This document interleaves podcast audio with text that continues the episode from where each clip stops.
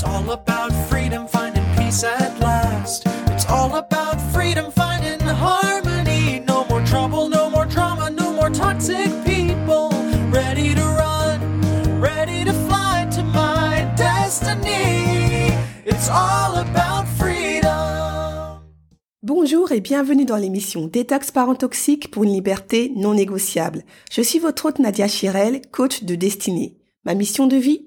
Accompagner les femmes à se libérer de l'emprise des parents toxiques et à guérir de leur traumatisme d'enfance pour découvrir leur véritable identité et entrer dans leur destinée. Je suis ravie de vous accueillir dans l'épisode 24, Comment les parents émotionnellement immatures affectent la vie adulte de leurs enfants. Dans cet épisode, je vais vous partager des extraits d'un livre que je viens de découvrir, Se construire avec des parents immatures du Dr Lindsay Gibson. Nous allons voir ce qu'est la solitude affective, comment l'enfant la vit et y fait face, puis les conséquences de cette solitude dans sa vie d'adulte. Nous verrons également qu'est-ce que l'intimité émotionnelle et ce que cela implique. C'est parti. La solitude affective résulte d'un manque d'intimité émotionnelle avec d'autres personnes. Elle peut débuter dans l'enfance, lorsqu'on se sent émotionnellement invisible aux yeux de parents uniquement préoccupés par eux-mêmes ou à l'âge adulte en cas de perte de connexion émotionnelle. Si l'on a toujours eu ce sentiment, il est probable que ce défaut de réponse émotionnelle remonte à l'enfance. Grandir auprès de parents émotionnellement immatures, c'est vivre la solitude. Ces parents peuvent paraître parfaitement normaux, veiller à la santé physique de leur enfant, lui offrir nourriture et sécurité. Cependant, S'ils n'établissent pas une connexion émotionnelle solide avec lui, il n'existe chez l'enfant qu'un vide immense à l'endroit où un véritable sentiment de sécurité aurait dû se trouver. La solitude créée par cette invisibilité aux yeux d'autrui s'avère aussi douloureuse qu'une blessure physique, mais elle ne se voit pas de l'extérieur. Il s'agit d'une expérience vague et personnelle, difficile à percevoir et à décrire on pourrait parler d'une impression de vide ou d'être seul au monde. Un enfant n'a aucun moyen d'identifier un manque d'intimité affective dans sa relation avec son parent. Ce n'est pas un concept dont il dispose. Il est encore moins probable qu'il se rende compte que son parent est émotionnellement immature. Tout ce qu'il a, c'est une sensation de vide en lui. C'est ainsi qu'un enfant ressent la solitude.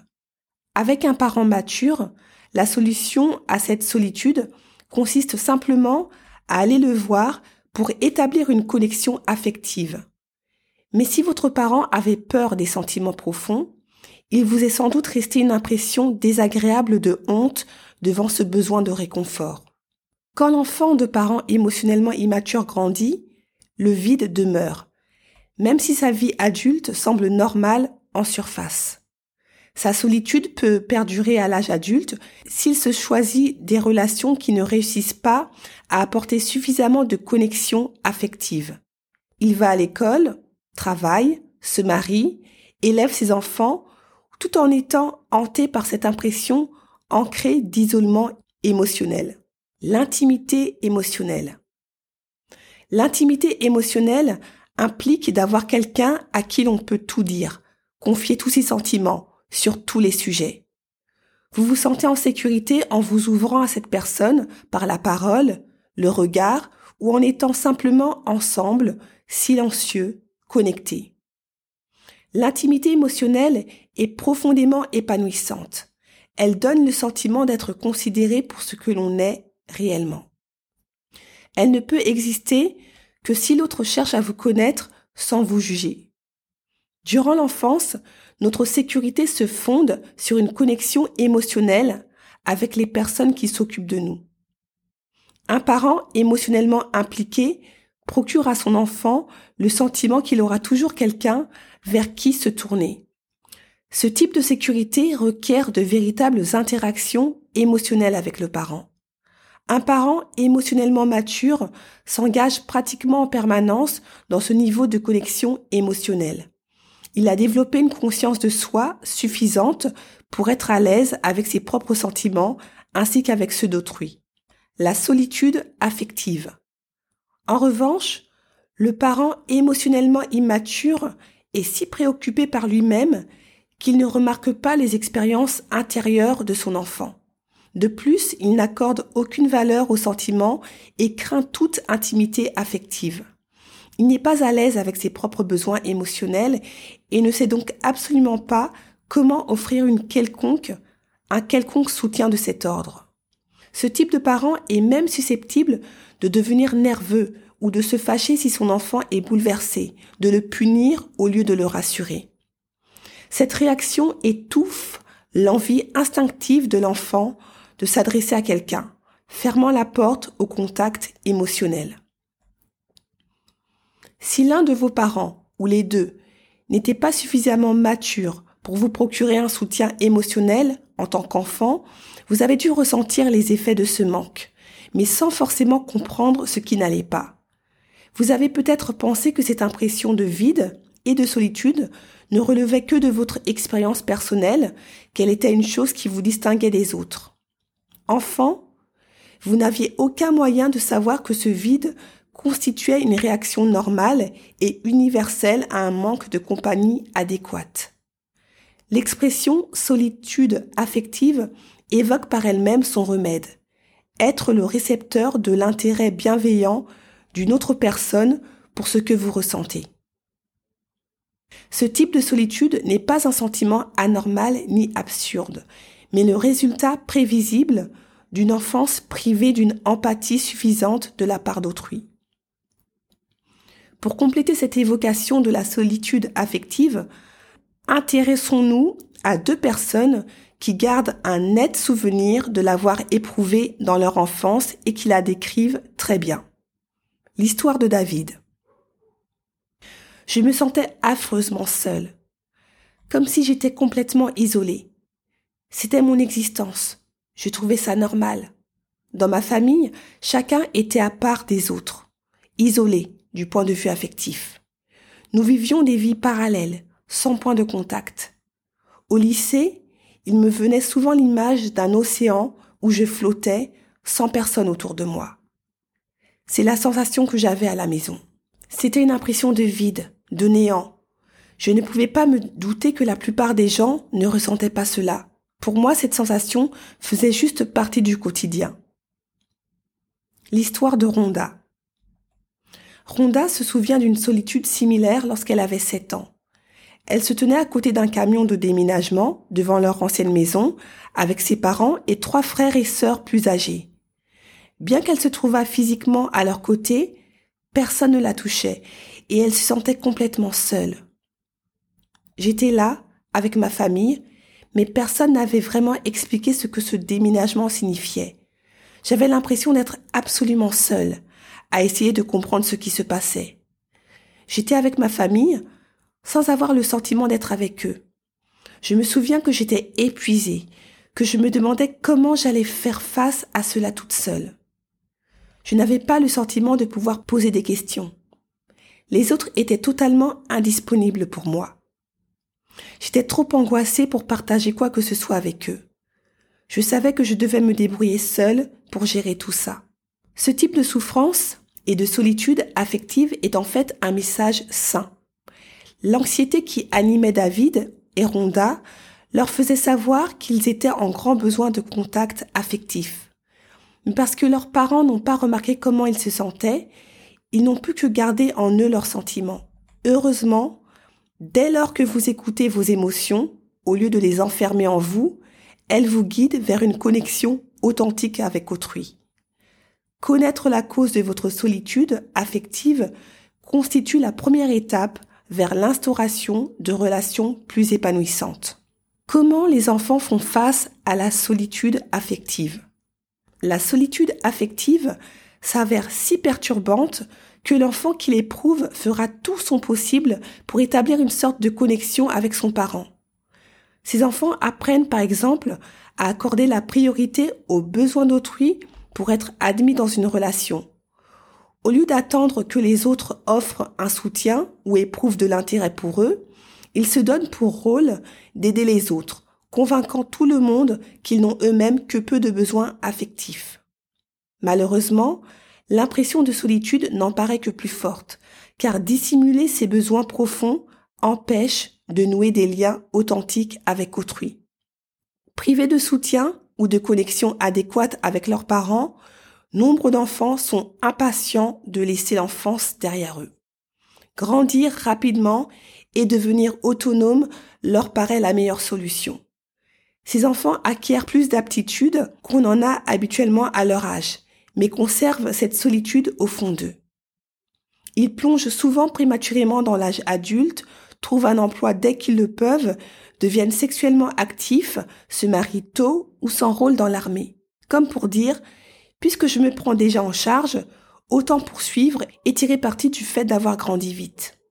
Ils attendent impatiemment l'âge adulte, pensant qu'il apportera la liberté et la possibilité de trouver leur place.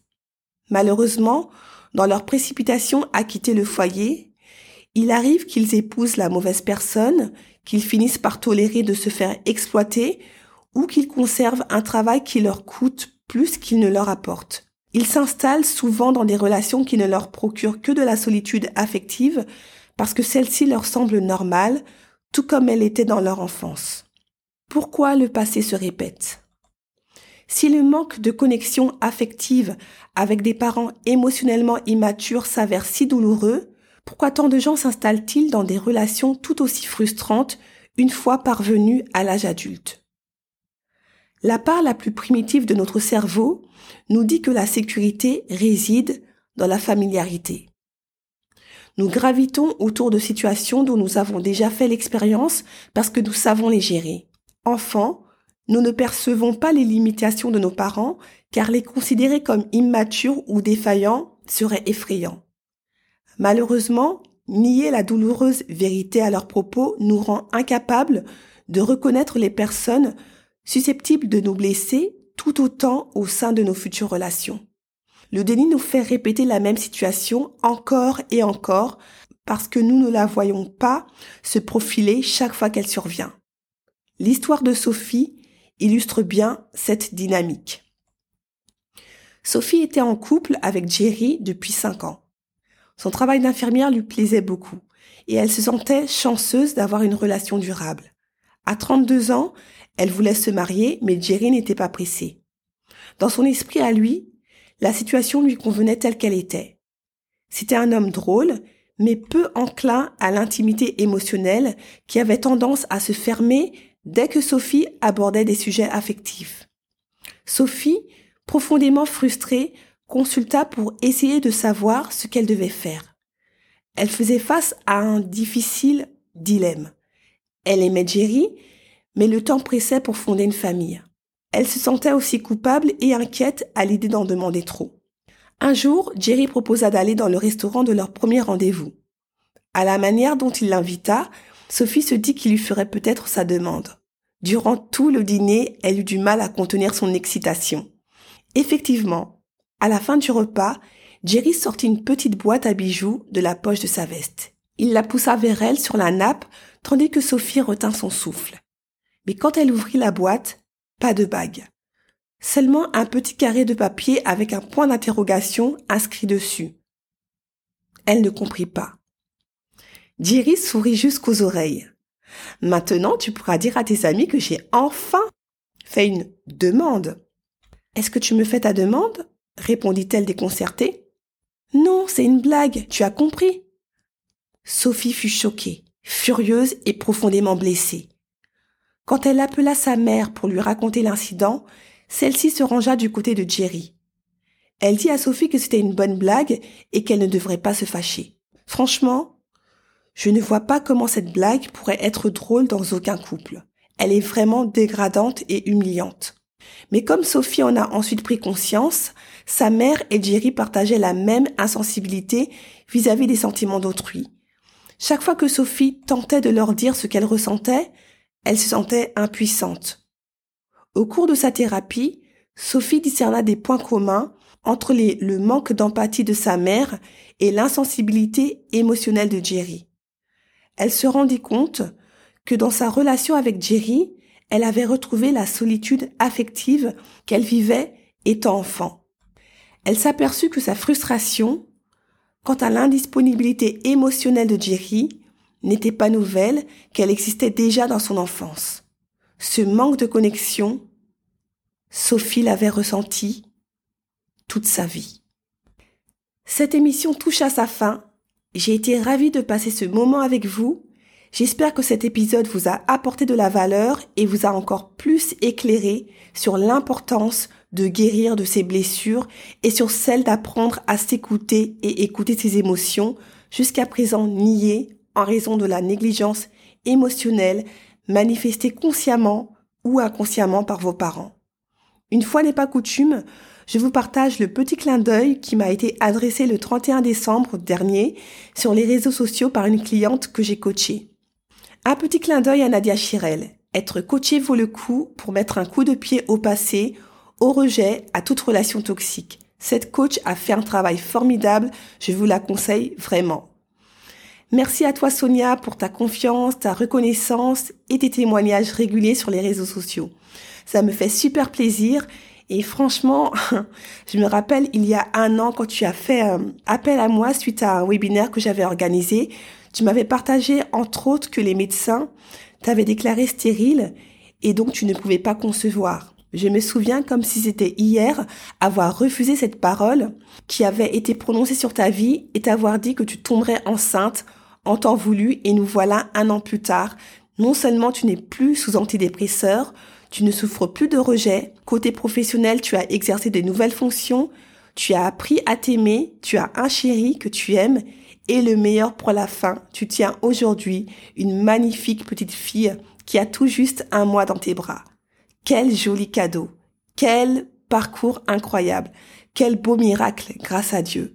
Je te laisse pouponner tranquillement et quand tu seras prête, j'organiserai une interview. Une histoire aussi forte que la tienne, avec des résultats fulgurants et durables par rapport aux parents toxiques, ça se partage et j'en suis sûre que mes auditrices et auditeurs seraient plus que ravis de les entendre. Si vous souhaitez tout comme Sonia ou les autres clientes que j'accompagne actuellement passer à l'action pour une transformation puissante et impactante dans votre vie, n'hésitez pas et contactez-moi par mail, via les réseaux sociaux ou tout simplement en réservant votre session diagnostique sur mon site.